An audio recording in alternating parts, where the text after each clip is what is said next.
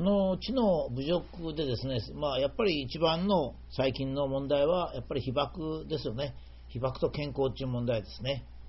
えー、これの一番の大きなもう知の侮辱はですね、被爆と健康の関係が分かっていると、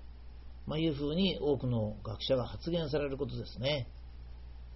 えー、学問というのはそんなに簡単なものではないわけです。えー、ある、まあ、医師ですから、先ほども言いましたかね、この前も。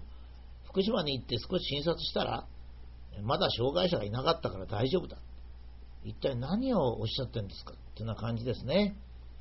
もう医者という、医師という学問に基づく職業をやめてくださいと言いたくなっちゃうんですね。ある学者は1年0.1ミリ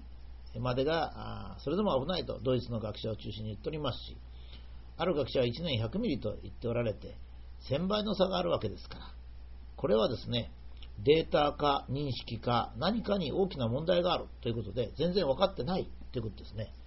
分かってないことをですね、どうも学問的な感じに言う人がいるんですよ。えー、データが、大丈夫なデータがあるとかですね、こういうふうに言う人がいるんですね。そうするとあの世の中の人は全ての人が学問とはこういうもんだとかですね、よくそれはもちろん分かっておられないわけですから、そうかなと思ってしまうんですね。ところがその人の本当の気持ちは、利害関係だったり、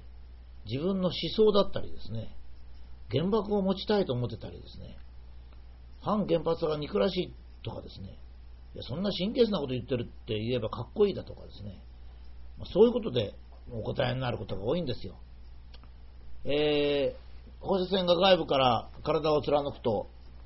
あまあ、もちろんどどうしてこれがわからないことなのかというとですね、あまりに物事が複雑なわけですね。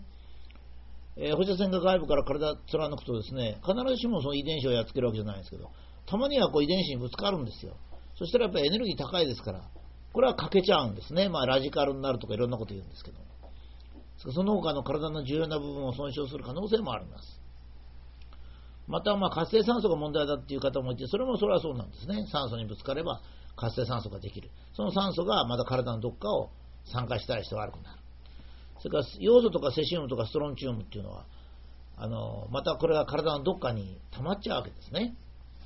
で、自然に放射線があるじゃないか。これまた変な話なんですね。1年に1.5ミリあるじゃないかと。いや、それはそうですよ。で、まあ、例えばあの福島原発から1.5ミリ出たとしますよ。そしたら自然放射線がなくなってくれれば1.5ミリですけど、自然放射線はそのままありますからね、合計3ミリになります。それがどうだっていうことも分かっておりません。それからカリウムがあるじゃないかと、バナナ食べればカリウム入ってくるじゃないかって言いますけどですね、カリウムとセシウム入りの牛肉と食べたときに、体に対して溜まるところも違うし、影響も全然違うんですね。研究結果はある程度ありますが、それはまあ途中経過に過ぎないんですね。で、まあもちろん人間のやることはこういった途中経過になることがあるんですよ。しかしその時にも社会的に何かしなきゃならないことあるんですね。大丈夫なのか、大丈夫じゃないのかっていうことを決めて進まないと、世の中が進めないことがあるんですよ。その時はちゃんとそれの学問が用意されてるんです。こっちは学問ですね。それは予防原則なんです。予防原則というのは非常にはっきりしておりまして、科学的にはわからないけれども、危険の可能性があれば、社会的合意によって規制することができるっていう概念ですね。これはもうしっかりしてて、多くの水俣病などの辛い経験を経てですね、我々が学問として確立してきたもんですね。で、この現在、被爆については全くわからない。えー、0.1ミリから100ミリ、まあ、20ミリって言ってもいいですね。まあ、それをどこの辺に決めたら大体の人を守れるかというのが1年1ミリであります。1年1ミリはえいやって決めたわけじゃなくて、まあ、膨大な実験データとか調査結果、それからそれに基づく詳細な被爆計算、これ機会があったらこのブログにも出そうと思うんですけど、これ出したらですね、みんなが、へえ、こんなに根拠があるのかと言いますね。だけど、それでもまだ我々ははっきりはわからないんですね。え現場処理技術という感じですね。えー、まあ安全側を、やや安全側を取るわけです。この安全側を取るというのはもう当然でですね、5歳の子供が被爆して、15歳でがんになったり、免疫不全になったり、えいろんな、え病気になったら困るわけですね。ですからこういう場合は、やや安全側を取るのはこれ当たり前なんですよ。一か八かなんてことはできません。えー、そういうことを言う人もいますけど、一か八か当たったって大したことないよって言って当たってその病気になったって言ったらですね、まあ、人生残り少ない人はそれでもまあが、まあ、それでもいけないですけどね、これからの人生で15歳になった人って言ったら、やっぱりそれはかわいそうなんですよ。えー、これはあの例えば生産現場とか医療現場ではですねある程度わからないことでもえいやつってやることがあるわけですけどね。それはやっぱりみんなに了解取って説明をしてやるっていうことですね。しかし社会全体が相手になるような時はそういう非科学的なことはできません。私はですね現在でも無責任なことを言ってる学者の方がおられるんですがぜひこの際今日変えていただいてですね、えー、次のように言ってもらいたいと思ってます。被爆と健康については残念ながら多くの学説はありますけども学問の段階には至ってないのでどのくらい被爆したらどうなるかということは明確に分かっていないのですと。そこでこういう場合に適用される予防原則を採用して内部被爆と外部被爆の合計が1年1ミリということで被爆限度としていますと、えー、これはもうこれが人間の限界であります。神様でなければそれしか分かりませんので日本の法律も全てこの基準を適用しておりますと。まあ、このことを知らなかった、あまあ、政府は知らなかったかどうか分かりませんが、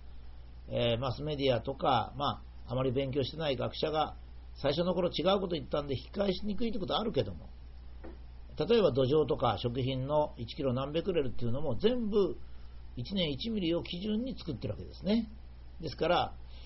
えー、まあ、あのそれを今もまた思い出すということが必要でしょう。えー、っと、まあ、学問っていうのはですね、何とないと関係があるっていうだけじゃダメなんですよ。被爆したら病気がこのくらい出るとか、このくらい被爆しても病気が出ないっていうことだけじゃダメなんですね。これをまあ相関関係っていうんですけど、それ以外に、これこれこういう事情で起こったということが分かんなきゃいけないんですね。ところが、先ほどちょっとお話したように、えー、放射線と人間の体の関係、非常に複雑なんですよ。ですからもう到底ですね、まだ今の学問ではわからない。これを私はこのブログで悲願と書きましたけど、まだまだ悲願なんだということですね。私は原子力委員会の研究開発部会でですね、原子力の安全研究を促進するようにということで提言したことはありますが、えー、まあ、多くの方はもうそんなことは終わってるよっていうご判断でしたけどね、えー、まあ、えー、今後ですね、えこれがもっときちっと進むまで我々は予防原則の下でも行かなきゃいけないと思います。えー、福島原発のことでですね、いい面もありました。それは学問的なこと、科学的なことをみんながよく考えたということも大切ですが、しかし、学問的な結論もまだ出てないのに大丈夫と言ってですね、5歳の子供が大人を信じて被爆して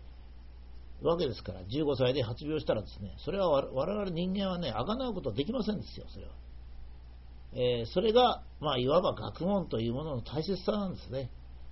えー、それで謙虚ね、慎重なですね、態度を学者の方、もしくは学問をベースにしてお仕事をされている人に臨みたいと思います。